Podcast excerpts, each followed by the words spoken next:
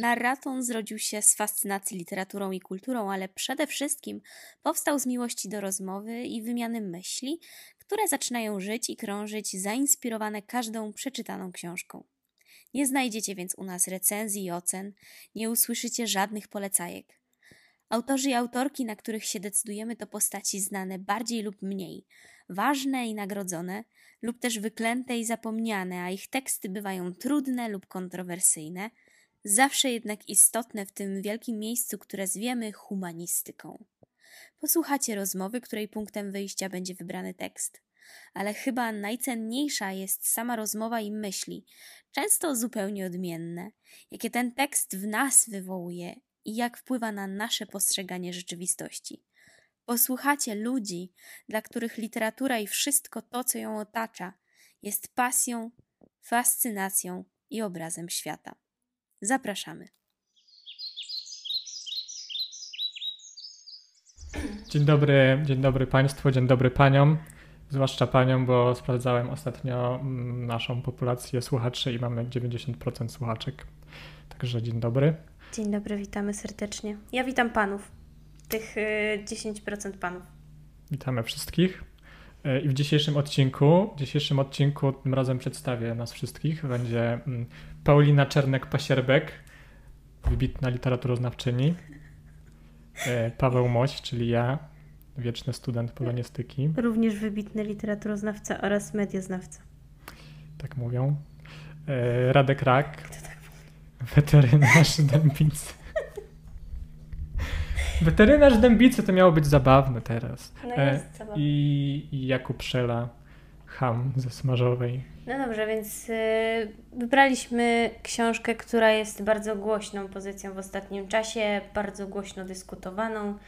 Jest to książka, która jest y, zwy, zwycięską pozycją tegorocznych, tegorocznych, nie? Tak? Zeszłorocznych 2020. Chociaż mamy dziwny rok, mamy Euro 2020. Mamy Właśnie dlatego się zgubiłam. E, zeszłorocznych y, rozgrywek jeżeli chodzi o nagrodę Nike. Radek Rak wygrał i to było bardzo zaskakujące dla większości osób, dlatego że jest to powieść fantazy. Rak wykosił całą e, swoją prawda, konkurencję. Co więcej, wygrał te rozgrywki, powtórzę się, ale e, no wszystkich to zaskoczyło, że to była właśnie powieść fantazy, czego nikt się nie spodziewał, bo to była chyba pierwsza powieść fantazy, która wygrała. No i teraz pytanie na to, czy to jest fantazy. No ja tak miałam mocny problem. Znaczy, no jest formalnie rzecz biorąc tak, jeśli choćby patrzeć na, na samego Radka Raka, to publikował choćby w Nowej Fantastyce i dostał kilka nagród od różnych stowarzyszeń fantastów polskich. Tak, ale z, no, z tą książką jest problem. Jeżeli szukacie takiego fantazy jak Tolkien, to na pewno to nie jest ten typ fantastyki. I ja miałam, rozmawialiśmy też o tym, dość duży problem z tym, czy to jest fantazy, czy to nie jest fantazy. Kilka razy zmieniałam opinię, czy to jest fantazy, czy to nie jest fantazy, bo to, to, to bardziej przypomina tak, taką baśniowość niż, niż taką klasyczną fantastykę, którą my znamy, no nie? Dobrze, no to najpierw tytuł, który jest bardzo długi, rozwlekły, w skrócie baśnie o wężowym sercu, nie w skrócie, Baśń o wężowym sercu, czyli wtóre słowo o Jakubie Szeli. No i żeby przedstawić Wam pokrótce, o czym jest ta książka, opowiada historię polskiego, znaczy polskiego, to polskiego chama, chłopa, hama. jakim był Jakub Szela, postać bardzo znana, o której też za chwilę pewnie trochę szerzej poopowiadamy. E, no i jest przedstawiona cała jego historia od dzieciństwa w zasadzie, takiej wczesnej młodzieżowości. Od okresu dojrzewania do schyłku jego życia, kiedy został przesiedlony do Bukowiny.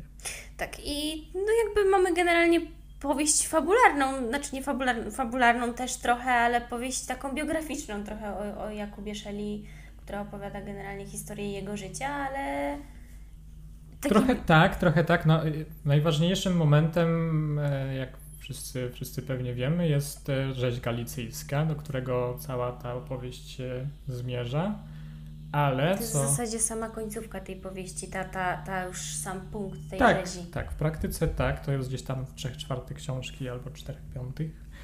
Ale z tego, co się dowiedziałem, Radek Rak napisał tę powieść zainspirowany opowieściami swojego dziadka, jeśli się nie mylę.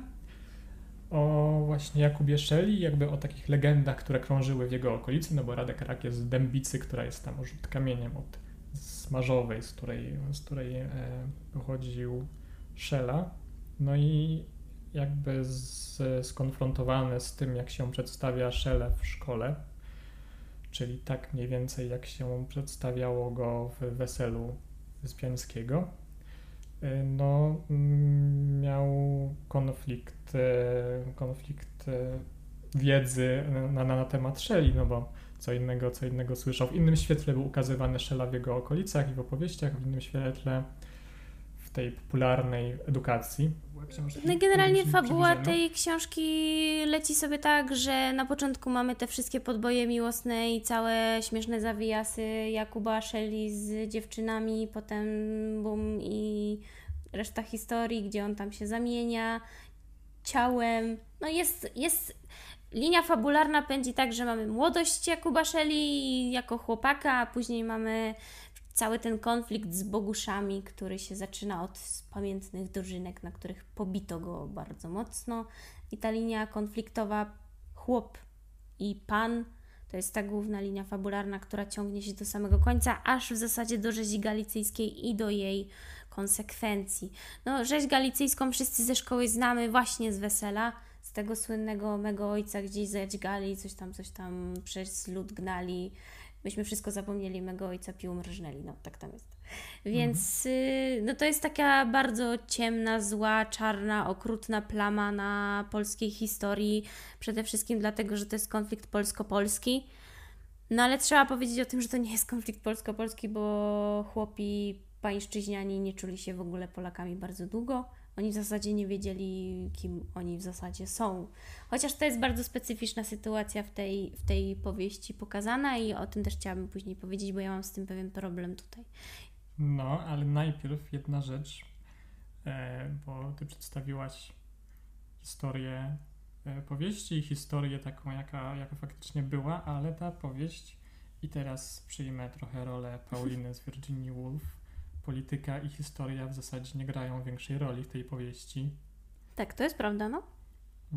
Bo dużą jej część, jeśli nie niemal nie ćwierć, zajmują perypetie Szeli w podziemiach, właściwie w zaświatach, w świecie tak. umarłych, w świecie krainie węży. Tak, ale to jest to, co powiedziałam, że jeżeli ktoś zna historię, to ma tylko jakby dodatkowy smaczek w tej powieści, natomiast super dobra znajomość historii nie pomaga w, w zasadzie w niczym w przypadku tej powieści, też niczego nie odbiera, jeżeli się nie zna historii dobrze.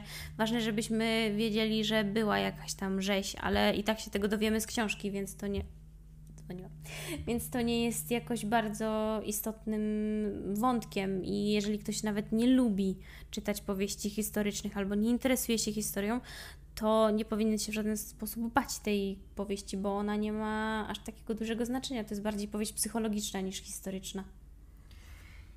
No to teraz przejdę do mojej krytyki powieści, bo to jest powieść moim zdaniem nawiązująca do bardzo wielu różnych rzeczy. Raz, że do historii, ale dwa, jest to powieść dosyć intertekstualna, bo to mnie trochę zaczęło denerwować w momencie, kiedy, kiedy Shella rzeczywiście schodzi do tego świata podziemnego i z powieści, która została pocięta na małe rozdzieliki, z których każdy tworzył zamkniętą całość, pewną, pewną legendę wiejską albo jakąś mitę, jakiś osobny mit, przeistacza się w pełnoprawną opowieść fantastyczną, no bo chodzi, chodzi Szela po prostu pod ziemią w świecie umarłych, jest, mamy rozbudowane opisy jakichś ciemnych sal i kolumn, jakby tam był cały, cały świat, całe królestwo zbudowane w pewnym sensie pod ziemią, w pewnym tak, sensie w zaświatach. Ja jak to czytałam, to miałam wrażenie, nie wiem czy czytałeś Harry'ego Pottera. Czytałem Harry'ego Pottera i teraz chcę o tym powiedzieć. Komnata tajemnic 100%. Nie tylko Komnata tajemnic, ale w którymś momencie, w którymś momencie mm, z samej tej powieści jest też, jest też coś opowiada o tym, że jest jakaś plotka, że albo że, że nie, to, jest, to było pod koniec, pod koniec baśni o wężowym sercu, kiedy Szela zamienia się ciałami z Wiktorynem Boguszem. Zdradzam i spoileruję. e, I w pewnym momencie budzi się w pociągu, zdaje się. Mniejsza o to gdzie, ale rozmawia z, z, jakimś, swoim, z jakimś swoim sługą, bo zastanawia się, co ma właściwie robić. Ten sługa mu doradza, że może by gdzieś wyjechał z pierścieniem, na przykład wrzucił Tak. jakiś pierścień do, do jakiejś góry, że podobno jest, jest taka, krąży taka plotka i taka legenda. No to mamy i Harry'ego Pottera, i mamy Władcę Pierścieni. Mamy też motywy, krótsze nawiązania typu jeżeli odpowiednio długo wpatrujesz się w wódkę, wódka zaczyna wpatrywać się w ciebie. Tak. Yy, no mamy też i koniec i bomba, kto słuchał ten trąba, Gomrowiczowskie. Tych, tych nawiązań jest rzeczywiście bardzo dużo, ale mówisz, że cię to irytowało? Mnie to irytowało, bo z- ostrzegałem przez to brak charakteru samego autora. No dobra, to okej, to można też tak, natomiast dla mnie to było super, w sensie ja się strasznie cieszyłam, ale to jest jakieś takie może zboczenie polonistyczne, głupie, kiedy ktoś się cieszy, że Jezu, ja wiem, co to było. Więc y, to jest... Trzeba być polonistą, żeby uznać Harry Władcę Pierścienia. Harry'ego Nie o to chodzi. Chodzi o to, że wyłapując takie teksty, właśnie jeżeli odpowiednio długo wpatujesz się w wódkę, albo właśnie to i koniec i bomba, kto czytał ten, słuchał ten trąba, to łapiesz takie rzeczy, których przeciętny słuchacz czy, czy czytelnik nie wyłapie. Więc ja przepraszam, ja cały czas mówię słuchacz, bo ja słuchałam tej powieści w audiobooku, więc ja jej nie przeczytałam. ja ją przesłuchałam całą, dlatego ja mówię o słuchaniu, ale e, wywołuje to uśmiech na ustach, kiedy łapiesz, co to jest. Ja zakładam, że e, większość czytelników, którzy nie są jakoś bardzo obyci tak z kulturą, nie złapie części tych rzeczy i uważam, że to jest akurat taka, taki smaczek, który u raka jest fajny. Mnie się to podobało. No okej, no, to, no to to jest, ale to, co mnie tutaj wkurza, to to, że mm, Radek Rak inspirował się w e, Brunonem Jasińskim, Brunonem Szulcem i Bolkiem Leśmianem. E, No dobrze, ale jeżeli się inspirował, no to inspirował się motywami ludowymi, folklorem i tak dalej, ale jeżeli, jeżeli znamy twórczość każdego z tych autorów, to wiemy, że każdy z nich miał bardzo charakterystyczny styl. Dla mnie Tak. zwłaszcza e, Schulz, Jasiński i Leśmian to byli chyba przede wszystkim poeci. Tak, no. No a tutaj mamy standardową właściwie prozę. Jedyne co, jedyny wyznacznik jej, jej stylu, jej e, charakteru to są e, anachronizmy, jakieś archaizmy i styl- stylizacja na, na język XIX-wieczny. Yy, stylizacja na język XIX-wieczny i bardzo silna stylizacja na gawędę, bo każdy rozdział zaczyna się powiadają, że coś tam, coś tam. Bardzo wiele razy też zaczyna się rozdział takim hasłem, że a w sumie to nie była prawda i wcale tak nie było i powiem Wam alternatywną wersję, więc to też jest, czy dla mnie to było spoko. Ale to było fajne, to było, To było fajne. fajne. No dobrze, tylko tak się zaczyna każdy rozdział, albo tak się kończy, a wszystko pomiędzy jest po prostu taką, taką Tak, no. stabilnie płynącą opowieścią, przejrzystą, nie wymagającą specjalnej interpretacji i same na, na, tej, na tym poziomie językowym. Tam nie ma jakiejś zabawy słowem. No tak, to znaczy yy, to też nie jest taka powieść bardzo ciężka i wymagająca jakiegoś olbrzymiego wysiłku intelektualnego. Czyta się to bardzo przyjemnie i czyta się to bardzo szybko. Też w, nie, nie, grz, nie grzęźni się w tym jak w Virginii, że, że się cierpi przy każdym słowie. No, nie no, Jak ale bardzo? Virginia, Virginia to jest trochę inna epoka, nie? Yy, Ale porównajmy na przykład do jakiegoś współczesnego pisarza, porównajmy do Olgi Tokarczuk, nie? Olga też dostała nagrodę Nikę, nie? Tak, ale to, to się czyta w porównaniu z Olgą Tokarczuk tak. Jest bardzo, bardzo prostym językiem to jest w ogóle napisane i takim n- nie brnie się przez każde zdanie tak strasznie powoli, zastanawiając się, co autor miał na myśli, tylko rzeczywiście bardzo tak wartko to płynie jak taka opowieść gawędziarska i to jest wielka wartość tej książki. Jest tak, że to się szybko, szybko to płynie. No, ja tutaj znowu będę się krzywił, bo jeśli jak słyszę powieść gawędziarska, to mi przychodzi na myśl hrabal na przykład i to jest gawenda, do której która jednak jest znacznie bardziej zatapiającą w sobie e, czytelnika gawędą. No, może, nie wiem, nie czytałam Hrabala nic, ale ja, tak jak mówię, ja się, może też to jest wartość tego, Paweł, że ja to słuchałam.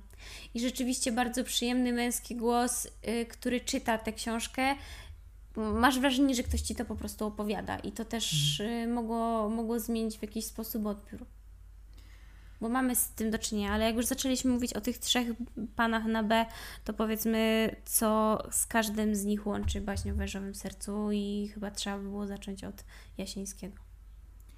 Nie jestem żadnym specjalistą od żadnego z tych panów, ale wszyscy trzej, e, u wszystkich trzech istotną rolę odgrywał, e, odgrywał folklor, istotną rolę odgrywała przyroda a w przypadku Szulca też oniryzm.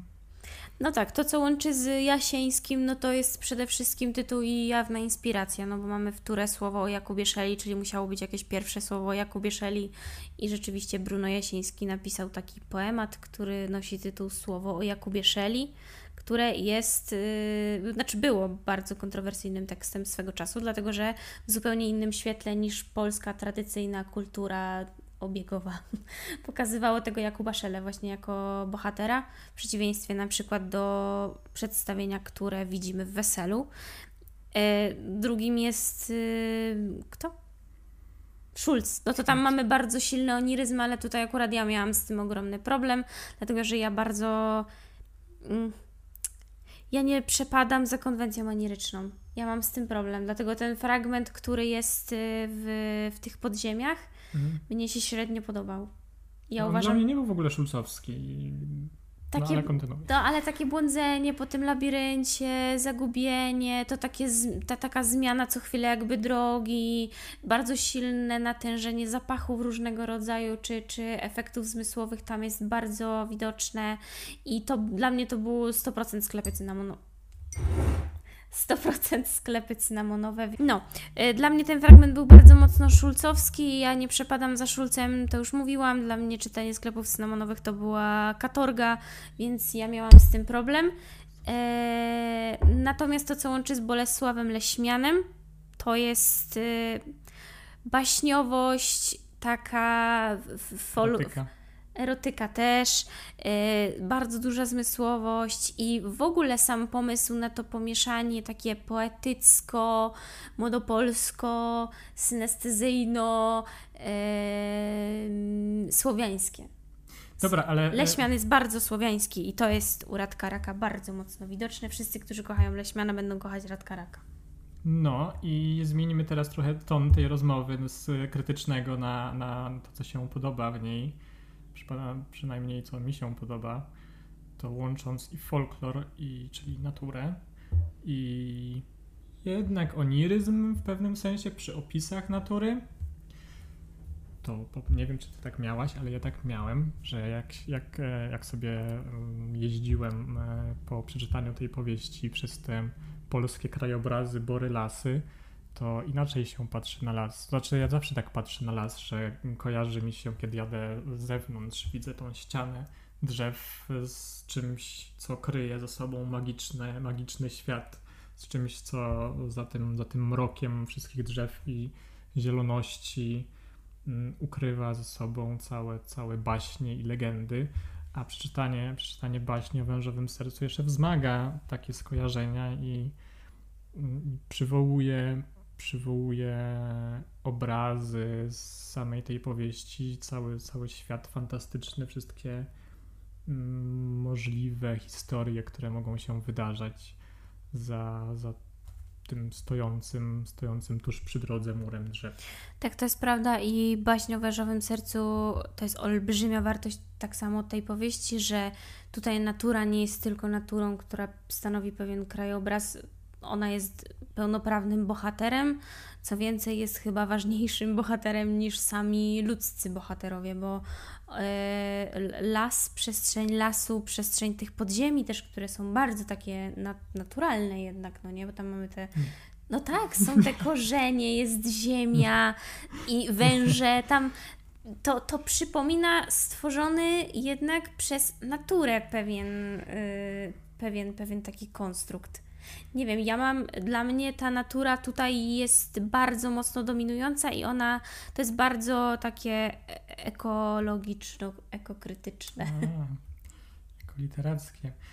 I nie, ja stoję po stronie samych lasów, dlatego że ta część leśno-naturalna to była pierwsza część tej powieści. To była pierwsza połowa, no nie cała połowa właśnie o wężowym sercu. To jest e, przesycona erotyzmem i ludowością powieść, która jest e, bardzo polska, jakby nie patrzeć. No jeżeli coś się, coś się kojarzy w, w, z Polską, no to właśnie bory, lasy, zieleń, e, opowieści o rusałkach i też o, o chamstwie, Takie to jest chłopach, bardzo Mickiewiczowskie, o nie? Żydach.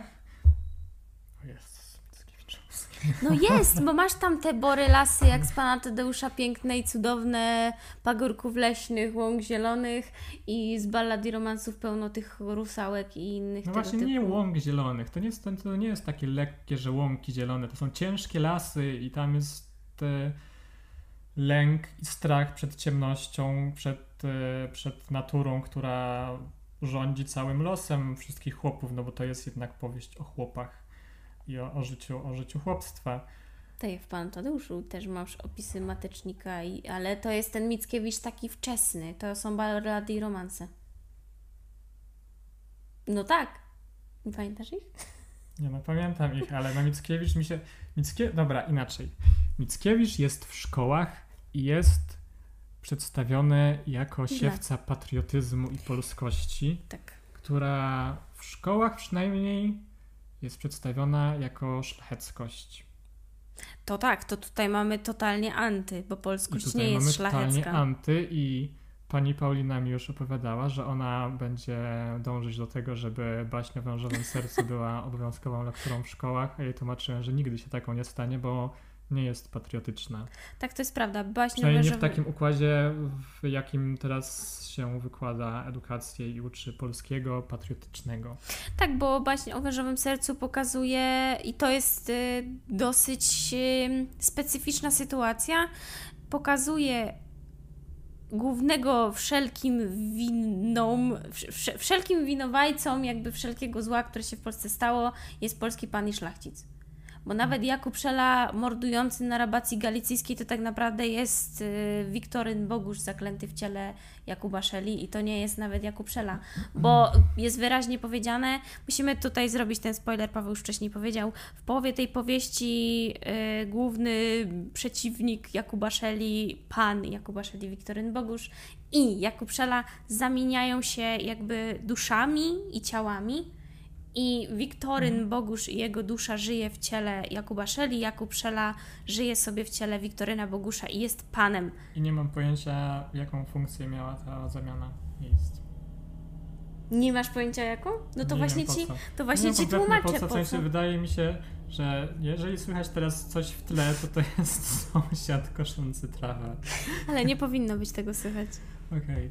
Mam nadzieję przynajmniej. Moim zdaniem, moim zdaniem, bez tej zamiany miejsc ta powieść mogłaby wyglądać dokładnie tak samo. A moim zdaniem to jest jeden z ciekawszych zabiegów, który się tutaj stał, który, bez którego by ta powieść totalnie wyglądała inaczej, dlatego że to zamienia właśnie to, o czym my mówimy. Polski chłop nie byłby w stanie wykrzesać z siebie takiego okrucieństwa, jakie jest z siebie w stanie wykrzesać polski pan. Polska mentalność chłopa. Tak. Ta, ta No taka. bo zamieniają się miejscami, No i czyli on ciałami, morduje. no i zostaje, zostaje Jakub Szela, Wiktorynem, zostaje Jakub Szela w ciele Wiktoryna Bogusza, czyli dalej myśli jak chłop. A Tak, Wiktoryn Bogusz dalej myśli jak pan. Tak, i cała krwawa jadka tak naprawdę dzieje się za pośrednictwem Wiktoryna Bogusza, który był polskim panem skłonnym do agresji i nienawiści, chciwym, który chce zagarnąć i odzyskać wszystko to, co jego. Gdyby oni się nie zamienili, to Radek Rak pokazuje, gdyby się nie zamienili, nie doszłoby do tego wszystkiego. No właśnie nie wiem, czy on chciał zagarnąć wszystko, co, co było jego z powrotem dla siebie, czy nagle wtedy konflikt między nimi nie stał się indywidualnie motywowany i wszystko tak mi się wydawało, że to, co robi Bogusz, to jest wymierzone konkretnie przeciwko Szeli, przeciwko Szeli w jego majątku i w jego ciele. I dlatego, dlatego zaczął skarżyć się i wnosić pozwy do tych władz austriackich zaborców o to, że Szela nakłada na nich bezpodstawne kolejne podatki e, i zmusza ich do odrabiania jakiejś na, nadobowiązkowej pańszczyzny. Wszystkie te kolejne działania no, były skierowane konkretnie przeciwko Szeli. Tam nie, nie widziałem, żeby Bogusz nagle myślał o tym, że szlachta jest, jest e, zła i że trzeba rewolucję wywoływać przeciwko całej szlachcie. No nie, nie. Właśnie chodzi mi o to, że on działa przeciwko Szeli, żeby, mu, żeby odebrać to wszystko, co było jego Szeli. Dlatego to robi. Z chciwości, samolubstwa, z myślenia wyłącznie o samym sobie. Dlatego i moim zdaniem to jest ten główny zabieg, który tutaj, po to, po to, żeby to pokazać. Polski pan, myślący wyłącznie o sobie, o swoim stołku, o tym, co jest jego. I gdyby on tego nie zamienił, to by, nie, to by tak nie wybrzmiało. Ta, ta pycha polskiego państwa w sensie papanów polskich, którzy zrobili, no to, to, widać bardzo fajnie, ja zwracałam na to uwagę z racji, wiadomo, weganizmu, e, gdzie jest na przykład mowa o mięsie, gdzie y, ten Jakub Szela, Jakub Szela prawdziwy cały czas, i czy, czy już w ciele Wiktoryna Bogusza, czy nie, wielokrotnie zwraca uwagę na to, że Jezu, jak można jeść tyle mięsa, jak można zjeść inne stworzenie tak po prostu, o, tam pada parę razy takie, takie, takie stwierdzenie, że panowie o tym nie myślą, panowie się tym nie zajmują, panowie się tym nie A przejmują. może wtedy Szala przemawiał słowami, ustami autora, który jest weterynarzem. Może.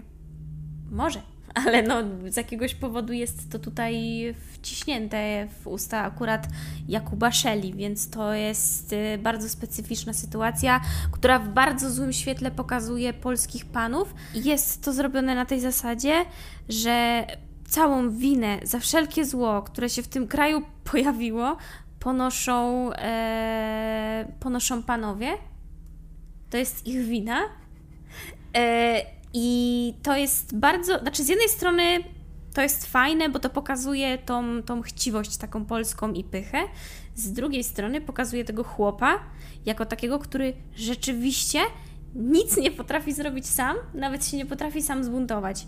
Ja miałam bardzo duży problem. Z, z jednej strony bardzo mi się to podobało, te, ten, mm. ten efekt zamienienia, bo on wywoł, wywoływał taki efekt we mnie przynajmniej. Natomiast według mnie ta zamiana pokazuje, że chłop jest na tyle ograniczony, że on się nawet nie potrafi sam zbuntować, jak mu robią krzywdę. Dopiero pan w chłopskim ciele się był w stanie zbuntować. Może, może wprowadziłbym tutaj termin mentalność poddańcza. Nie wiem, czy coś tak, takiego jest. Tak. Może to jest, może to jest motyw, może to jest kwestia psychologiczna. Może na to trzeba chciał zwrócić uwagę nam Radek Rak, że no to, co, to, co było problemem Jakuba Szeli, kiedy był jeszcze w swoim ciele, Jakuba Szeli, no to było to, że nie potrafił zorganizować, zarządzić chłopami innymi, poprowadzić ich do czegoś, jakby stanąć na ich czele. Dopiero musiał to zrobić, e, zrobić Jakub Szela z sercem i umysłem Wiktoryna Bogusza. Czyli w zasadzie mamy tutaj jedyne co to zamianę charakterów, bo i teraz mamy ludzi, którzy nie są, nie są przywódcami naturalnymi i ludzi, którzy, którym to przychodzi zupełnie naturalnie. W takim wypadku mi byłoby to zupełnie, zupełnie prosty proces, prosta zamiana, że człowiek, który, który próbuje dojść do celu własnymi działaniami, czyli w zasadzie poświęca się dla innych. No, Jakub Szela sam wybrał się do tego Lwowa, a kiedy stał się, stał się, zajął ciało Wiktoryna Bogusza, no to zaczął w zasadzie też wciąż służyć innym, tak? No, mm, pozwolił chłopom nie odrabiać pańszczyzny. I kminek, to był ten wątek tego no, podatku za kminek, nie? Tak, no o to chodzi, czyli zamiast, zamiast zmuszać chłopów do poddaństwa i do pracy, nałożył na nich podatki, czyli, czyli w zasadzie taki bardziej formalny sposób e, ich mm, uwolnił, darował im pewien, pewien rodzaj niepodległości. No w ten sposób Rak wyjaśnił całą, całą rzeź galicyjską, po prostu zamianą charakteru. No jakby wynika, wynika z, takiego, z takiej interpretacji to, że to jest niemożliwe, że e, Szela, będąc takim chłopem, jakim był, doprowadziłby do, do rzezi galicyjskiej, ale z jakiegoś powodu historycznie to się wydarzyło, więc tak, można, no. było, można było tak to jednak jakoś wytłumaczyć. No jakby idąc tym tropem, wynika z niego to, że, że historycznie, historycznie Szela nie miał większego znaczenia. Już i tak e, istniały napięcia między chłopami a mhm. panami i szlachta, szlachta mm, zaczynała e, planować powstanie krakowskie, o czym, e, o czym w pewien sposób dowiadywały się, wiedziały już e, władze zaboru austriackiego, dlatego żeby przeciwdziałać temu, tym ruchom powstańczym, zaczęli podżegać chłopów do mm, powstania przeciwko szlachcie, przeciwko panom. Tak, to jest taki, z jednej strony to miał być taki zabieg, który pokazywał, że yy, tak naprawdę wszelkiej krzywdzie są winni panowie. Z drugiej strony paradoksalnie wyszło to tak, że chłop i tak nic by nie umiał zrobić sam. Więc to jest, niby, niby miało to w jakimś stopniu nobilitować tych chłopów jako tych bardziej łagodnych i tych mniej skorych do agresji. Z drugiej strony pokazało ich jako pokazał ich trochę Radek Rak jako takie postaci, które są totalnie, kompletnie niezdolne do działania. Więc zrobił z nich dokładnie to samo, co Wyspiański zrobił w Weselu. Jak chłop nie ma pana, to nic nie zrobi. I to jest bardzo, bardzo taka. Yy, ja myślę, że on nie chciał, żeby to tak wyszło, ale trochę tak wyszło. Trochę tak wyszło, ale też w mniejszym stopniu niż na, nawet u Jasińskiego, bo w w jego poemacie również e, ten fragment, w którym no, chłopi narzekają na to, że jest wyzysk, że ich panowie wyzyskują i że trzeba by się poskarżyć gubernatorstwu, ale kto by to miał zrobić, skoro wiadomo, że jak ktokolwiek wysyła pozwy czy się skarży, to od razu dostaje baty od, od pana i zostaje wtrącony mm, do aresztu. No i wtedy, wtedy wchodzi, wchodzi Shella i mówi, że on sam się wybierze i to załatwi. Jest, następuje cała wielka jego eskapada do Lwowa. Jest yy, i to jest też taki problem, który chciałam pociągnąć tutaj, jak już jesteśmy przy tym. W ogóle wizerunek polskiego chłopa w tej książce. Yy, raz, że jest absolutnie niezdolny do samodzielnego czynu, no bo musi być boguszem w środku, żeby cokolwiek zrobić, chociaż bardzo chce, ale nie może. E, dwa, w ogóle wizerunek polskiej wsi taki bardzo e, stereotypowy jest tutaj przedstawiony. Nie, nie jest, no, niby się mówi ta mądrość ludu i tak dalej, ale tak naprawdę w tym ludzie y, kobiety są bardzo, bardzo, to jest ogromny problem moim zdaniem tej książki, w bardzo prymitywny sposób przedstawione są wszystkie kobiety wiejskie, na przykład te Salcie i Rozalcie, inne dziwne kobietki, które tam są. Hanna jako ta kochana dziewczyna, która wiecznie jest wierna i ona nie ma nic w zasadzie do powiedzenia poza tym, że jest tylko wierna. Yy, jedynymi interesującymi kobietami w całej tej powieści jest Sława i Malwa, które są tak naprawdę fan fatal ale to też jest y, bardzo mocno powielenie takiego młodopolskiego paradygmatu wizerunku kobiety jako tej, która pociąga dlatego, że jest y, niebezpieczna. No i w ich przypadku płeć nie ma znaczenia. Płeć ma znaczenie drugorzędne, dlatego że obie były postaciami nadnaturalnymi Obie są postaciami nadnaturalnymi, natomiast to, czym one przykuwają uwagę, jest przede wszystkim ich wygląd i jest bardzo mocna seksualizacja tych dwóch postaci. Bo cały czas ciągle one stanowią pewien obiekt pożądania.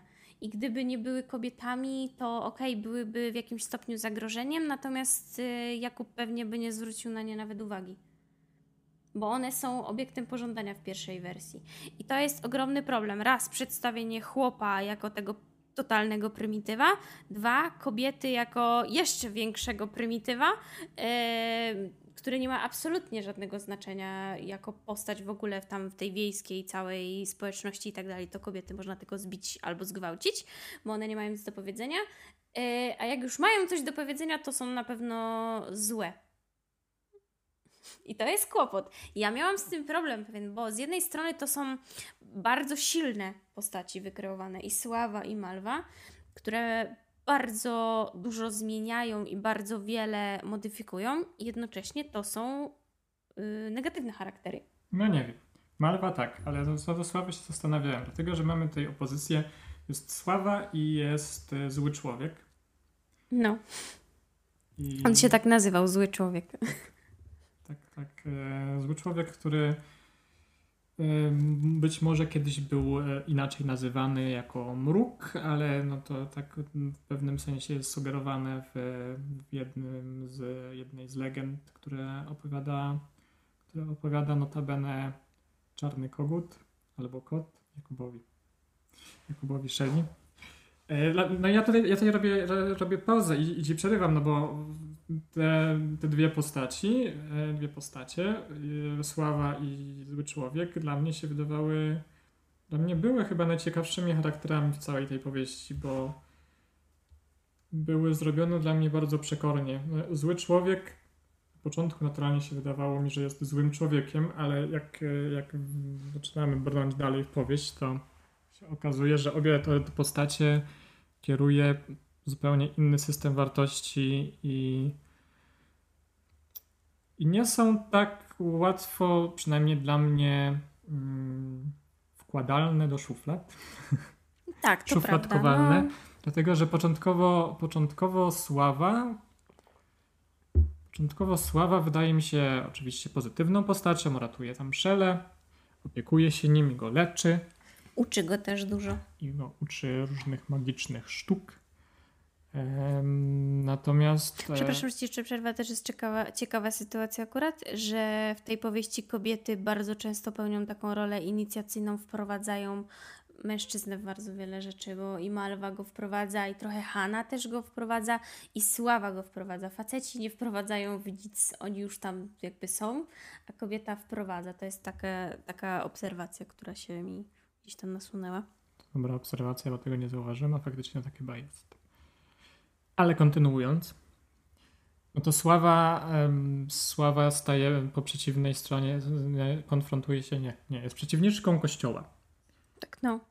Ona e, jest, ona jest, tą, ona jest tą postacią taką, y, która uosabia całą tę słowiańskość polską. O. No, tak można powiedzieć. Tam y, mity słowiańskie, mitologię słowiańską jest e, postacią, tak jak mówiłem już w trakcie naszych dyskusji, w trakcie czytania, jak wiele, wiele innych e, kobiecych charakterów też w tej powieści ma łączność z metafizyką. Mhm.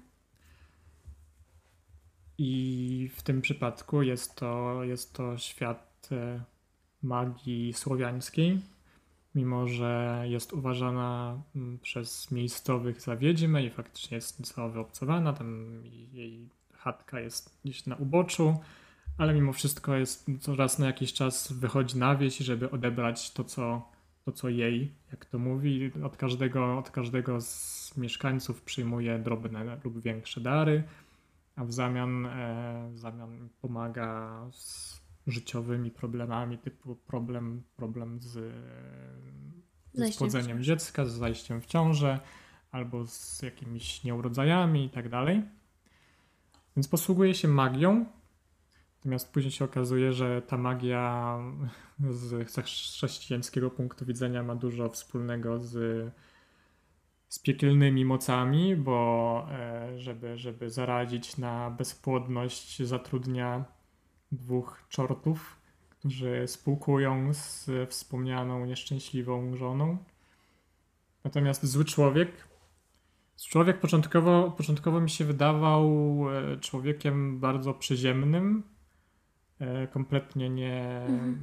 niezdeklarowanym po jakiejś religijnej stronie. Później się okazuje, że jednak jest, e, jednak jest zdecydowanie katolikiem, tak można powiedzieć. No jest po, po stronie wiary chrześcijańskiej. Jakby jego receptą na, na wszystko jest modlitwa, różaniec. I... A to jest bardzo śmieszna postać, bo on tam pomiędzy tą modlitwą a różańcem co chwilę rzuca jakimiś siarczystymi przekleństwami. Bardzo przyjemnie się to czyta, czy słucha, jak się te fragmenty jego wypowiedzi tam gdzieś obserwuje. No, siarczystych przekleństw w ogóle jest w tej powieści sporo.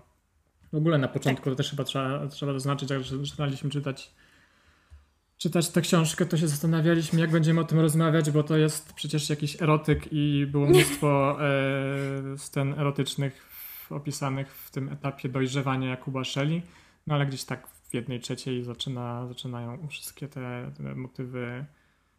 W zasadzie z niezrozumiałych trochę dla mnie przyczyn e, zanikać, bo mimo wszystko wciąż, wciąż sporo kobiet się tam pojawia i wciąż z nimi ma Jakub i inni bohaterowie taką lub inną styczność, natomiast te sceny nagle przestają być opisywane. Czy bo to jest, Paweł, moim zdaniem, tak jak powiedziałam, to jest powieść z jednej strony historyczna, z drugiej strony to jest powieść fantazy, z trzeciej strony to jest powieść psychologiczna, już powiedziałam? Nie, historyczna, dobrze mówię, mhm. fantazy psychologiczna, e, a jeszcze innej strony to jest taka najbardziej klasyczny topos, jaki może być, czyli powieść o dojrzewaniu. Poznajemy go jako młodego chłopaka, który ma w głowie tylko seks i nic innego go nie obchodzi, bo obchodzi go tylko Malwa i to, żeby się z nią spotkać i Hanna przy okazji też i on tam z każdą po kolei jakby mógł, to by coś zrobił, łącznie ze sobą samym. Hola, hola. No, nie, nie, nie. Przecież mamy tą scenę, kiedy w pewnym momencie mm, Hanna, czyli córka Żyda, który zatrudnia... Mieszka zatrudnieniu, którego mieszka, mieszka Jakub. Jest lunatyczką i co jakiś czas nocą wychodzi na dach i zaczyna tańczyć. Tam początkowo Kuba, no Kuba ze swojego okna widzi ją tańczącą i on tam nie ma jakichś specjalnie erotycznych myśli na jej widok. On jej przychodzi tam, pomaga jej zejść, ją odprowadza tam do, do jej ojca czy do, czy do jej pokoju i tyle. No i tak mówi o niej, jak ona wygląda za dnia i bardzo mocno zwraca uwagę na jej wygląd jej ciała i tak dalej. Później jak jest chory, to ona naga do niego przychodzi, więc ona też No jest... więc tutaj jest tak, to jest motyw, motyw spotykany w różnych historiach o nastolatkach, ale w tym sensie, że mamy tutaj typowy, typowy trójkąt, że Hanna jest zakochana w Jakubie, a Jakub jest zakochany w Malwie. Tak, tylko chodzi mi o to, że to jest powieść o dojrzewaniu, bo ona pokazuje bardzo wiele bardzo specyficznych etapów życia, kiedy mamy ten, ten taki początek tej powieści, kiedy jest start w dorosłość, taki, taki predorosłość, to on tam myśli tylko jednym. Później bardzo się rozwija i bardzo dojrzewa, y, nie wiem czy w dobrą, czy w złą stronę, natomiast no rzeczywiście to jest powieść, która pokazuje pełen przekrój też wiekowy Shelley. Więc dlatego to się może w pewnym momencie urywa. No chyba to jest naturalny etap rozwoju każdego człowieka, że się do pewnego momentu, zwłaszcza chłopaków, nie wiem, przepraszam. Ale no tak jest, że się myśli tylko o jednym, a później już się trochę, to, to jest naturalne jakby hormonalnie chyba też, nie? No dobra, ale tak jak mówię, no w dalszej części powieści wcale nie zanikają te kontakty z kobietami, także, także no, Nie zostaje się aseksualny nagle, no ale no to już nie się. jest sensem jego istnienia hormony mu nie buzują. No, ale mi chodzi o to, że się też zmienia narracja i podejście autora do, do takich wątków, moim zdaniem. No, moim zdaniem to, to wynika z tego, że po prostu postać dojrzewa. Przestaje mu już. Widać bardzo mocno, jak on się zmienia i jak on się też rozwija, jak on dojrzewa. Później widać, jak się starzeje i że tam, tam jest bardzo wiele pod koniec z kolei takich momentów, że on się strasznie boi takich rzeczy jak, wiesz, pomarszczona skóra u kobiet na przykład bardzo zwraca uwagę na to, że są stare, że są brzydkie, że sława ciągle jest młoda, dlatego ciągle jest pociągająca, Malwa jest ciągle młoda. Y, na pewnym etapie kryzysu wieku średniego z kolei takie rzeczy się pojawiają i takie myśli. Moim zdaniem to jest bardzo konsekwentnie też w tym prowadzone, że to widać jakby cały przekrój taki psychologiczny mentalny i rozwojowy człowieka w tej powieści. Ma to sens. No ja nie, nie wychwyciłem takiego, takiego przejścia, przejścia z etapu dojrzewania i dlatego, dlatego mamy tam do czynienia z erotycznymi opisami różnych scen i później mamy, mamy kolejne etapy, w, którym, w których nagle te sceny kończą się na podsumowaniu, że no, wyczyniali ze sobą wiele różnych rzeczy przez całą noc i tyle plus ewentualnie jakieś są wspomniane w satyrycznym w sumie tonie historie mm, jakiegoś, jakiegoś szlachcica, który miał chyba na nazwisko Masoch i Tak. I od niego, tak. od niego, od jego nazwiska wzięła się, wzięła się nazwa pewnego zboczenia seksualnego.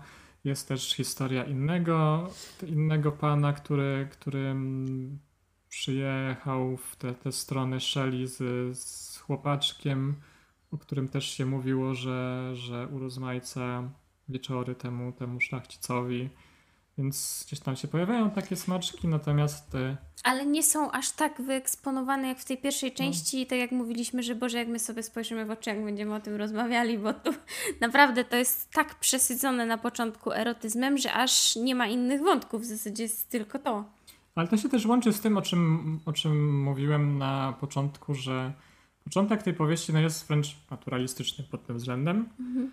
i jest przede wszystkim słowiański. Nie, nie jest dla mnie pierwsza część baśni o wężowym sercu fantastyczna, tylko w sensie fantaz fantazy. No, tylko, dla mnie też nie. Tylko jest serią opowiadań. To w sumie trochę, trochę, jak, trochę jak w Nawiedzonym Domu o Virginia Woolf, bo rozdziałów mhm. w, w baśni o wężowym sercu jest 60, przez to są bardzo krótkie. I te pierwsze, pierwsze rozdziały, rozdzieliki są faktycznie kolejnymi, kolejnymi zamkniętymi opowiadaniami, które no, jak, w jakiś tam sposób są ze sobą połączone, natomiast e, służą przede wszystkim budowaniu obrazu tego świata, w którym rozgrywa się, rozgrywa się cała powieść. Natomiast e, tak jest do momentu, kiedy znowu wspominam tutaj o tym, kiedy Shella schodzi do świata podziemi w zasadzie do momentu, kiedy umiera pierwszy raz. On znaczy, umiera kilka razy, no. no. W zasadzie tutaj trudno też. E, śmierć tutaj też gra specyficzna, występuje w specyficznym znaczeniu, dlatego że jest ten cały motyw serca, wężowego serca i e, funkcjonuje on tak, że ludzie w tej powieści sobie dosłownie oddają serce i no, żyją dalej. Wyciągają, oddają. W ogóle yy, bardzo... Miłość, miłość Hany, no tak jak mówiłem o tym całym trójkącie, że Hanna kocha, e, kocha Jakuba, a Jakub kocha Malwę, no to objawia się to dosłownie tak, że oddają sobie serce. W, którym, w którejś nocy siedzi, siedzi Jakub z Haną i Hanna sobie wyciąga serce i oddaje Jakubowi. Jakub nie wie właściwie, co z tym sercem zrobić, gdzieś tam owija w jakiś, jakiś kawałek szmaty i chowa pod łóżkiem. A jakiś czas później e, z kolei e, zazdrosny Jakub, widząc, że, że Malwa bawi się z innymi chłopami, gdzieś na nią, gdzieś na nią wyskakuje i sami oddaje swoje serce i od tego momentu, tego momentu no, dalej wędruje, dalej żyje, tylko bez serca.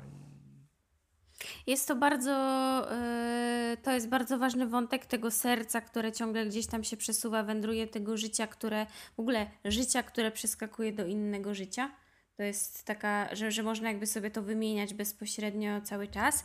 Natomiast to, co też zwróciło moją uwagę bardzo na końcu i miałam takie serio, e, jak mamy tę scenę z drugimi dożynkami, kiedy już Jakub e, w ciele, nie, no kiedy w ciele e, Wiktoryna on już jest i chce powiesić szelę ale mówi, że on tego nie zrobi, bo co się stanie z nim, z takiego strachu. No, ja a ostatecznie na końcu tamten tego zabija, no i co, spoko, żyje sobie, no, no nie? No Więc y, okazuje się, że mamy tutaj taką delikatną niekonsekwencję i w ogóle w tej powieści jest całkiem sporo takich y, delikatnych niekonsekwencji. To nie jest tak, że to jakoś bardzo mocno y, zaburza wszystko i że mamy wrażenie, Boże, jakie to jest niespójne, ale jak ktoś rzeczywiście bardzo uważnie to czyta, to ma takie nie wiedział jak to rozwiązać, to rozwiązał to tak, nie? Zgadza się, ale też faktycznie chyba pierwszy raz mi zaczęło, zaczęło to zgrzytać gdzieś w tych okolicach, kiedy, kiedy Wiktoryn zaczął się wahać przed powieszeniem, przewieszeniem Shelley i no, to, o czym znowu już wcześniej wspominałem, że ta zamiana kompletnie nie miała, nie musiała zaistnieć w tej powieści, tak samo by się skończyła. Właśnie na tej podstawie tak uważam, że na końcu zabija um, Shella Wiktoryna, czyli Wiktoryn w ciele Shelly zabija Shellę w ciele Wiktoryna. I Shella wciąż żyje, tak? Znaczy żyje wciąż nie wiadomo kto, w zasadzie obaj żyją. No, gdzieś tam natknąłem się na jakieś opracowanie, czy, czy na jakiś fragment wywiadu, gdzie, gdzie jest to wytłumaczone w ten sposób, że w zasadzie w zasadzie w, w sama postać Shelly jest, e, jest zlepkiem dwóch różnych charakterów e, i tylko, mhm. tylko dzięki temu mógł doprowadzić do tego, do czego doprowadził, czy też poprowadzić chłopstwo przeciwko, przeciwko szlachcie. Bo był e, inny, nie? Taki tak, no jakby dwie, dwa, dwie te postacie mm, dwóch przeciwników są dwoma różnymi charakterami, które spajają się w jednym, spajają się w jednej postaci, w jednym takim bohaterze, o którym, o którym cała ta powieść e, opowiada. O którym, jak się można przyjąć, no ostatecznie jest jednak Szela, który najwyraźniej musi, mm, musiał mieć w sobie coś, coś ze szlachcica, żeby doprowadzić do, do galicyjskiej rzezi. No tak. No i to co, to, co tutaj jeszcze warto powiedzieć, to jest to, do czego nawiązałeś, że ja uważam, że to powinna być powieść, która powinna być w kanale lektur szkolnych. Dlaczego? Dlatego, że raz, to jest bardzo ciekawa alternatywa dla powieści historycznej to jest ważne. Dla wydarzeń, które są mało dyskutowane w polskiej kulturze, dlatego że kultura, taka, ten konflikt y, miasto-wieś do dzisiaj nam się jakoś tak mm, jest taką niezaleczoną raną i wywołuje takie nawet na zajęciach ostatnio czy coś, jak ktoś jest ze wsi, to jakiś kompleks życia na wsi i to jest ogromny problem, pomimo tego, że teoretycznie nie mamy już dzisiaj tych granic wieś-miasto. Yy, plus trzy, olbrzymie, i to jest wielki ukłon w stronę Rad Karaka, olbrzymie, potężne zaplecze kultury słowiańskiej, które jest w tej powieści, którego nie ma w żadnej innej książce w kanonie polskich szkolnych lektur, poza balladami, romansami, które są tekstami poetyckimi, są tekstami z XIX wieku, czyta się to bardzo trudno e, i to są tylko elementy. Natomiast to, jak bardzo mamy tutaj rozbudowaną mitologię słowiańską, to jest hit i sam ten wątek tych węży tutaj jest e, bardzo istotny. Pani Paulina, to Pani mi wyjaśni ten wątek węży, bo ja kompletnie nie wiem, dlaczego akurat węże. Mi się kompletnie nie, nie, nie kojarzą węże no z właśnie. polską krainą. Węże są, yy, znaczy my jakby z tradycji chrześcijańskiej mamy przejęte to, że wąż to szatan. Dlatego bardzo wiele jakby tutaj mamy tych problemów takich, o co chodzi z, z tą, z tą książką. Natomiast w słowiańskiej tradycji yy, opiekun każdego domu był w postaci węża. W każdym domu, jak mieszkały węże, to było dobrze. I to, bo to były takie opiekuny domowego, opiekunowie domowego ogniska, czy coś w tym stylu. Bardzo lubiły, kiedy były karmione mlekiem na przykład. Więc i to też się bardzo często pojawia w tej powieści, to karmienie mlekiem. Eee, I to, co jest, czy jest rozróżnienie na węża i żmiję, bo żmija to jest yy, wąż z racji tego, że jest jadowity, zapewne dlatego trzeba było go jakoś załatwiać, no to dołożono tę całą historię o tym, że, yy, że żmija jest tym złym wężem, którego trzeba zabić, bo jak żmija popatrzy na słońce, to słońce zabierze. To było w mitologii słowiańskiej bardzo popularne. Natomiast yy, bogowie słowiańscy są dwaj główni. Perun i Weles Mhm. Perun to jest taki odpowiednik Zeusa. Mm, jakby wiadomo, no nie Bóg y, tych piorunów i tak dalej, jak mamy burzę, to Perun tam gdzieś bije o nieboskłon i te sprawy. Natomiast y, Weles to jest. Y, ale przypomnij mi, że mam powiedzieć o dwu, dwudzielności, ale to zaraz po zgubię. Weles mhm. to jest postać, która jest jakby złym, od, złą częścią tego Boga i ona sobie żyje w podziemiach. Bardzo często jest y, nazywany też żmijem.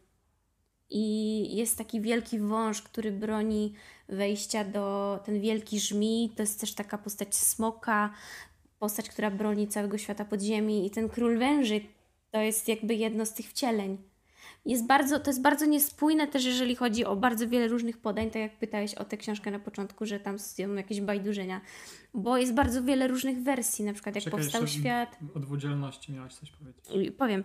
O tym, jak powstał świat, jak powstał człowiek.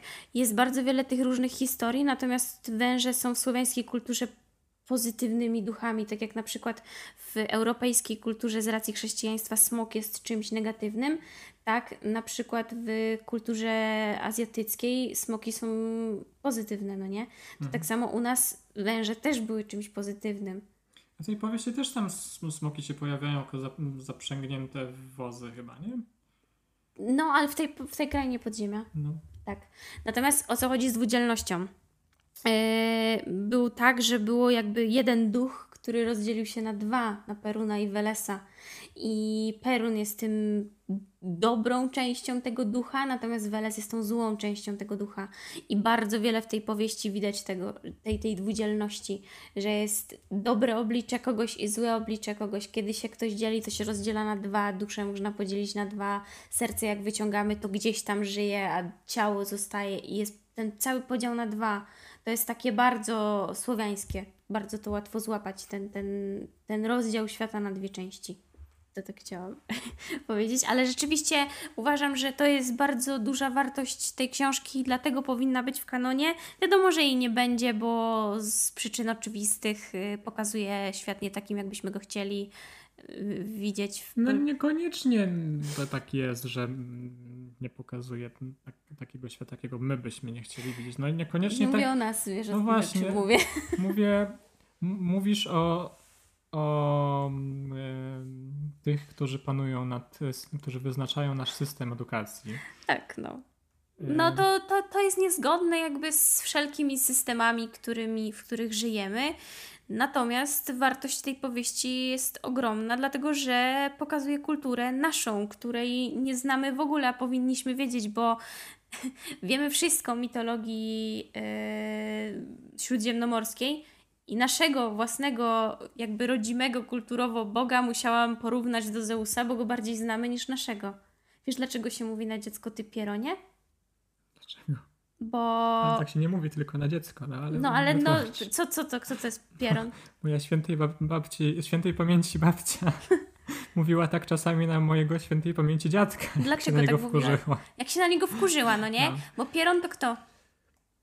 Taki gagatek. No, od szatana, nie? Diabełki to są, y, to są pierony i to się wzięło od Perun, żeby Peruna jako tego najważniejszego boga jakoś zbrzydzić Słowianom, to zaczęto Perunem, pieronem nazywać szatana. I to jest totalne odwrócenie. Jest bardzo wiele takich rzeczy z mitologii słowiańskiej, o których my nawet nie mamy pojęcia, że tak jest. Kolejny eksperyment cię sprawdzę. Jakie jest najbardziej polskie drzewo? Dom. No właśnie, bo dlaczego dąb? Bo dęby są najwyższe, a w dęby biły pioruny. Hmm. I wtedy były błogosławione przez Boga Peruna. My to mamy zakotwiczone, wiesz, kulturowo, jakoś tak, że, że my to gdzieś podświadomo, podświadomie wiemy, ale nie mamy takiej wiedzy, dlatego że nikt nas nigdy jej nie nauczył, no bo, bo po co? A tak naprawdę mnóstwo rzeczy później jest niezrozumiałych dla nas, chociażby tego typu rzeczy, czemu myślimy o dębie, jak myślimy o polskim drzewie. Bo się w nas zaszczepia wstyd e, do naszej przeszłości, która z jednej strony była słowiańska, z drugiej strony była chłopska w zdecydowanej większości. Tak. I teraz uwaga, uwaga, nagle się pojawia w naszej rozmowie Robert Makłowicz. Pozdrawiam pana Roberta. Bardzo mi się podobało mm, dwukrotnie w, w, w materiałach Roberta, kiedy pan Robert wspomniał o tym, że jemu się z kolei podobała kultura, co mu się podoba w kulturze skandynawskiej, on chyba mówił o Norwegii wtedy, a za, też wspomniał o Portugalii, że zarówno u jednych, jak i drugich pielęgnuje się swoją wiejskość. Mhm. I tego mi brakuje u nas. Wydaje mi się, że. My się tego wstydzimy. Tak, no i, i wydaje mi się, że, to, że to odszczepia nas od tego właśnie edukacja, gdzie przede wszystkim się podkreśla dokonania szlachty, no i przez długi czas oczywiście cały ten sarmatyzm i kultura tego, że pochodzimy od wielkich królewskich rodów i wszyscy powinniśmy e, żyć e, w imię hasła szlachta nie pracuje i tak dalej. Natomiast wydaje mi się, że bardzo dobrze zrobiłoby to zdrowiu psychicznemu naszego narodu, gdybyśmy powrócili do, swojej, do swoich chłopskich korzeni i chyba nabrali, nabrali odwagi do bycia skromnymi ludźmi, do bycia tak. ludźmi, którzy cieszą się z, ze swojej ziemi, z tego co mają, bez potrzeby udowadniania, że są kimś więcej, że są ponad innymi, bez e, wstydu, że, e, że, mają, że mają wiejskie korzenie, bo no to można jeszcze bardziej porozciągać Wiesz, do wiejskie korzenie, słowiańskie korzenie, za wszelką cenę chcemy być zachodni, odciąć się od tego wszystkiego, co jest nasze wschodnie, jak środkowo-wschodnie czy wschodnie, no na pewno, zdecydowanie. Wszyscy mnie tutaj, którzy tak nie uważają, zabiją, ale bliżej nam kulturowo, tak duchowo, mentalnie do Ukrainy czy Rosji. A nie, nie, nie, nie, nie, nie. Ja myślę, że myślę, że jest kultura zachodnia, jest kultura wschodnia, ale myślę, że też jest kultura centrum Europy, środka. którą, kultura środka, którą tworzymy razem ze Słowakami, którzy świetnie grają w piłkę, jak się przekonaliśmy ostatnio, z Węgrami i z wszystkimi tymi państwami, z którymi na przykład tworzymy grupę wyszehradzką i tak dalej. Więc wydaje mi się, że, że tworzymy, tworzymy no, wspaniały środek, który, który powinniśmy pielęgnować. Nie musimy wcale e, ani się wzorować specjalnie na, na Zachodzie, ani, ani w, takim, w takiej myśli konserwatywnej, nawraca, nawracającej do naszych korzeni mówić, że jesteśmy braćmi z Rosjanami. Wydaje mi się, że, że, że jest też coś no takiego no tak. jak kultura, kultura środka ze swoją mitologią, ze swoim językiem, którą równie dobrze możemy promować i pielęgnować, która też jest wiejska, też jest chłopska, też jest rolnicza. Mm, nie jest, e, nie jest wcale tak e, królewska i szlachecka, jak, jak czasami byśmy chcieli. I nie ma w tym nic złego. Nie jest dworska, nie? Nie jest dworska, tak. Dlatego wychodzimy na pole. Przepraszamy wszystkich, którzy nie. wychodzą na dwór, ale nie macie racji. Nie, nie. Chodzi się na pole. po prostu z panią, z panią Pauliną jesteśmy w, w okolicach, okolicach śląsko-małopolskich, więc wychodzimy na pole. Polecam jeszcze, jak już jesteśmy przy tej słowiańskości, świetną książkę, która mnóstwo tłumaczy mm, świętej pamięci wielkiej Marii Janion pod tytułem Niesamowita Słowiańszczyzna, w której ona dokładnie słowo w słowo w wielu esejach bardzo mądrych tłumaczy, dlaczego my mamy taki kompleks, yy, nie wiem, zachodu, dlaczego tak bardzo chcemy od tego zachodu uciekać. To jest kwestia chrztu, tego, że zostaliśmy też źle ochrzczeni, w zły sposób została nasza historia i kultura poprowadzone.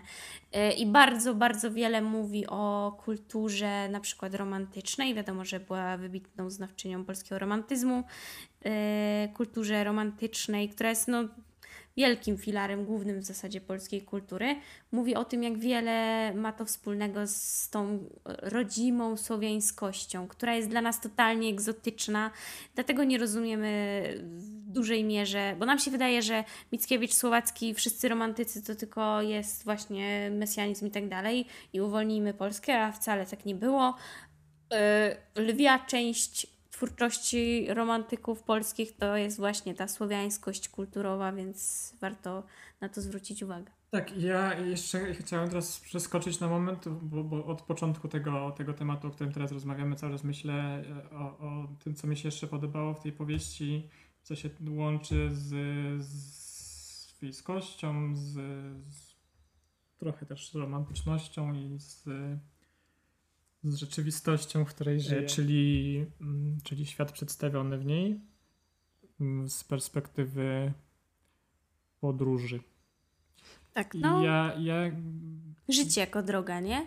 Tak, to nie jest powieść drogi, ale jest w niej kilka momentów, w, którym, w których bohaterowie podróżują.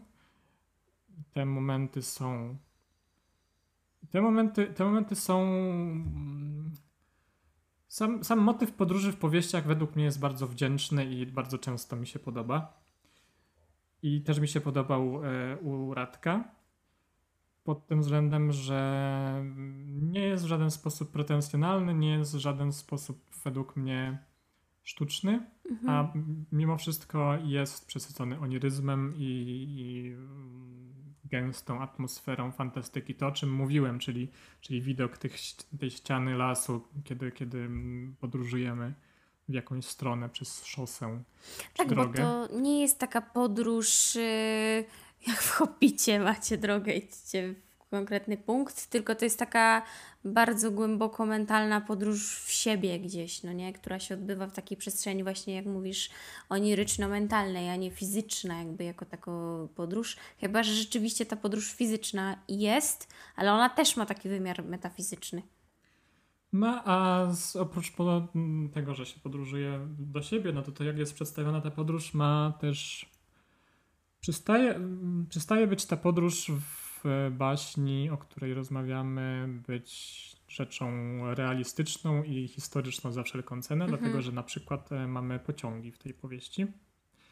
Mamy pociąg z Krakowa do Lwowa. Ja w ogóle w pewnym momencie myślałam, że jak on wyszedł tam z tego podziemia, to on się znajduje we współczesności i jedzie pociąg. I ja myślę sobie, Boże, Radek, ale koks. Ale no już przez to, to było już moje przesady. Tak nie było. No, y, koleje istniały wcześniej niż niektórym się może wydawać, natomiast. y, natomiast nie tak wcześnie, dlatego że ja wspomniałem o kolei, o kolei, o połączeniu z Krakowa do Lwowa. E, natomiast rzeź galicyjska miała miejsce w 1846 roku, a połączenie z Krakowa do Lwowa powstało w 1856 bodajże. I... Błąd. Nie jest to błąd, nie jest to błąd. Mm, Zresztą to o tym wspomina Rak w, w posłowiu, że się po prostu uparł, że ma być ten Mhm. pociąg, bo on to konsultował z jakimś tam swoim, no z wieloma osobami, historykami i tak dalej. Natomiast, natomiast z, jakiegoś powodu się uparł, że żeby były ten, te pociągi, był ten, też ten, ten mm, konkretnie pociąg do Lwowa. E, No i wspominam też o Lwowie. Nie wiem, pani Paulino, czy pani była kiedyś w Lwowie? Nie. A ja byłem w Lwowie. Nie było. E, Byłem w Lwowie i jeśli ktoś też był w Lwowie, nie był tam jakimś bezpośrednim, wygodnym połączeniem, że całą drogę przebył bezpośrednio samochodem, czy bezpośrednio pociągiem, nie wiem, samolotem. Nie wiem, czy tam są jakieś połączenia samolotowe, chyba były. Wie, że ta taka podróż nawet teraz jest, jest rzeczywiście mm, przygodą, która ma znamiona przygody fantastycznej. I co więcej, Wracałeś na lwach? e, nie, ale mijałem lwy na, na cmentarzu Orląt Lwowskich. Akurat były, były w renowacji, ale mm, chodzi mi o, po, o podróż do Lwowa, która wyglądała tak notabene dokładnie w- przez pewien czas e, wyglądała tak jak, tak jak powieść, jak, tak jak w tej powieści, bo jechałem właśnie pociągiem z Krakowa do Medyki, a dokładnie do Przemyśla. I tuż po wyjechaniu z dworca z Krakowa e, na kolejnej chyba albo na drugiej stacji zatrzymaliśmy się i okazało się, że będzie opóźnienie 3 godziny. dlatego, że, Hashtag Polska. dlatego, że, że jakiś tam skład z nadmorza musiał dojechać, musieli to przepiąć, tam było też jakieś opóźnienie. No w każdym razie niemalże wyjechaliśmy z dworca i, i bem, i 3 godziny siedzieliśmy w tym pociągu. I no ale po jakimś czasie ruszyliśmy dalej i dojechaliśmy do Przemyśla. Wsiedliśmy w Przemyślu nad ranem. Piękne, urokliwe miasteczko, dosyć opuszczone o takich wczesnych porach, e, e, o wczesnych godzinach porannych. I z Przemyśla do Medyki trzeba się dostać busikiem. Jak się, jak się mówi na takie busiki, takie trochę półprywatnie, Busy. no, miała tam swoją, swoją, swoją nazwę w tych, w tych okolicach. Pewnie Chrustek. ktoś pod odcinkiem przypomni, jak się mówi na te, na te, te, te środki transportu. Mm, W każdym razie wsiedliśmy z pociągu w tym przemyśle i szukaliśmy, szukaliśmy tego busika i w końcu go znaleźliśmy na takim placyku.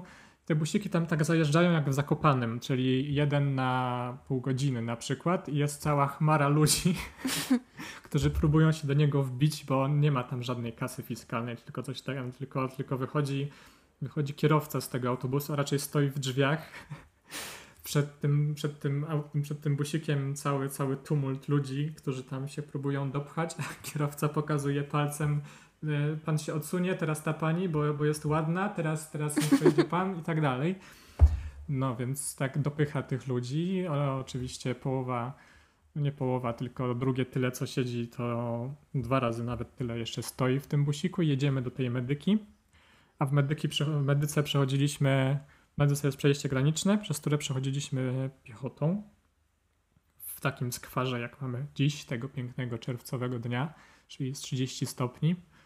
Się idzie tak przez dobry kilometr wzdłuż, wzdłuż e, siatek, wzdłuż płotów, aż się dochodzi do, do przejścia granicznego, gdzie e, jest e, jakby ścieżka dla mm, Europejczyków, dla członków Unii Europejskiej, tam dla Ukraińców osobno.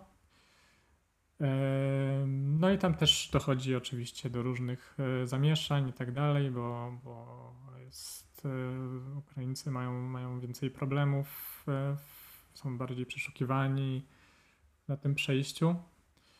Natomiast no, na, tym, na tym europejskim jakby, jakby przejściu jest, idzie to trochę szybciej. No ale z kolei jak się już przejdzie przez ten, przez ten punkt przejścia granicznego, to trzeba znaleźć sobie transport do Lwowa z medyki. Jezu, nawet Jakub Szela miał łatwiej niż ty. Tak. E, I tam już jest mnóstwo i taksówkarzy, i prywatnych kierowców, no bo to przypomina trochę nasze góry zakopane, gdzie, gdzie też zajeżdżają, że zajeżdżają prywatni przewoźnicy.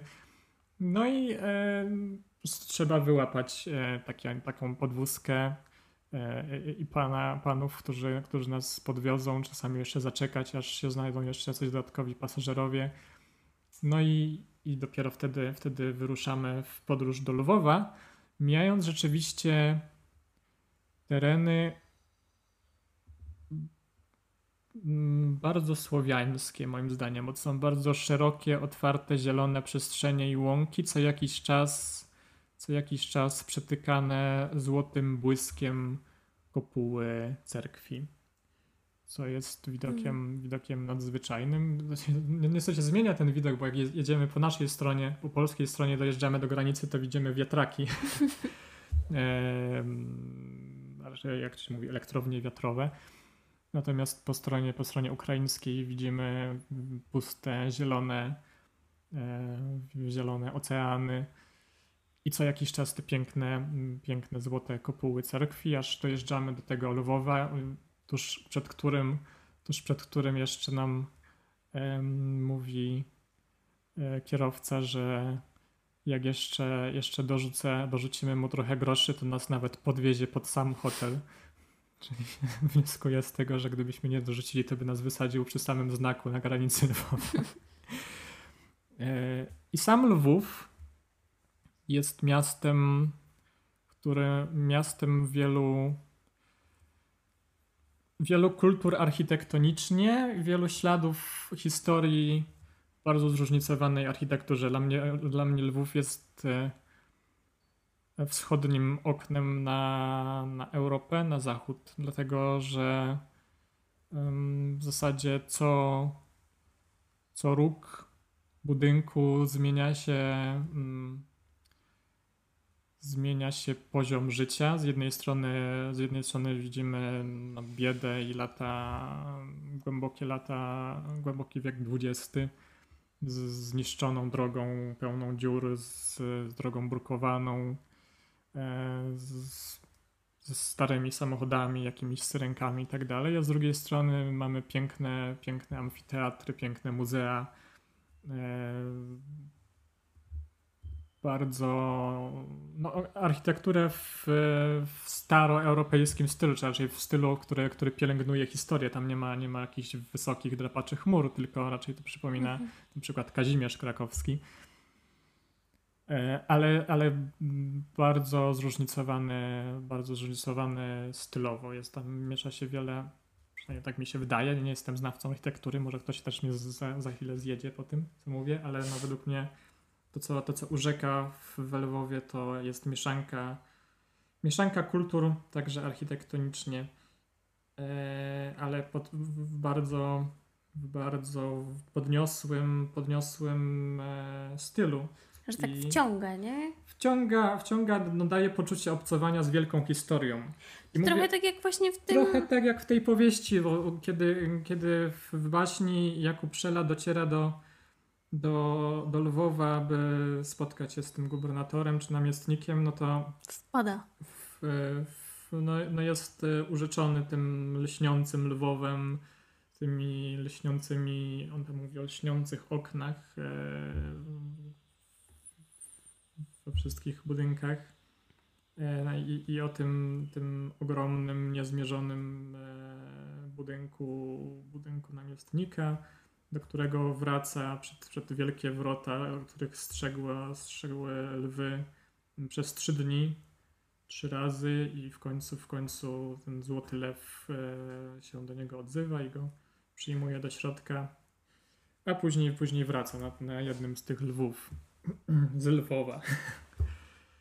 E, Więc to się zgadza i, i za to jestem wdzięczny, wdzięczny Radkowi, że, że w taki sposób e, przedstawił ten, e, e, ten motyw całej podróży. I to mi się bardzo podobało, bo nie, nie, tylko, nie tylko sam Lwów, ale też e, po polskiej stronie zieleń, zieleń, zieleń lasów. No szkoda, że nie były, nie był, nie wiem, na przykład Kraków opisany e, e, w tej powieści, ale były, były opisane płonące, płonące chyba brzostek, kiedy już, Tak. kiedy już e, rzeź się rozpoczęła.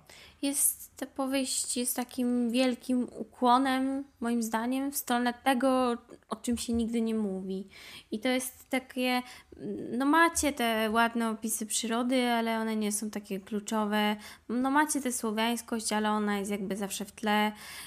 To jest wielki, wielki ukłon w stronę tego wszystkiego, co jest zawsze tylko tłem do wszystkiego, a Radek Rak to wszystko odwrócił i zrobił tak, że tłem uczynił wszystko to, co nas zawsze interesuje, a wyciągnął na pierwszy plan wszystko to, co jest nasze, ale jest zapomniane i to było bardzo, pomimo wielu takich y, rzeczy, z którymi bym polemizowała z kwestii gustu czy jakichś tam przekonań y, w tej powieści, tak uważam, że to jest naprawdę jedna z ciekawszych, ciekawszych książek w polskiej literaturze od dawna.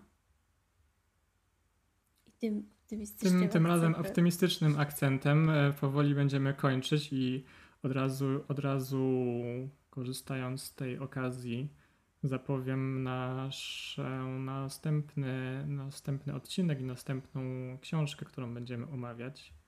Odlatujemy ze słowiańszczyzny zdecydowanie. Ale uwaga, uwaga, wszystko się ze sobą łączy. Ja uwielbiam ze sobą łączyć rzeczy. W pewnym sensie, w pewnym sensie pójdziemy, mm, będziemy działać chronologicznie, dlatego że uwaga, Jakub Szela umarł w 1860 roku. Natomiast autorka naszej kolejnej powieści urodziła się w 1856 roku i jest nią Selma Lagerlöf.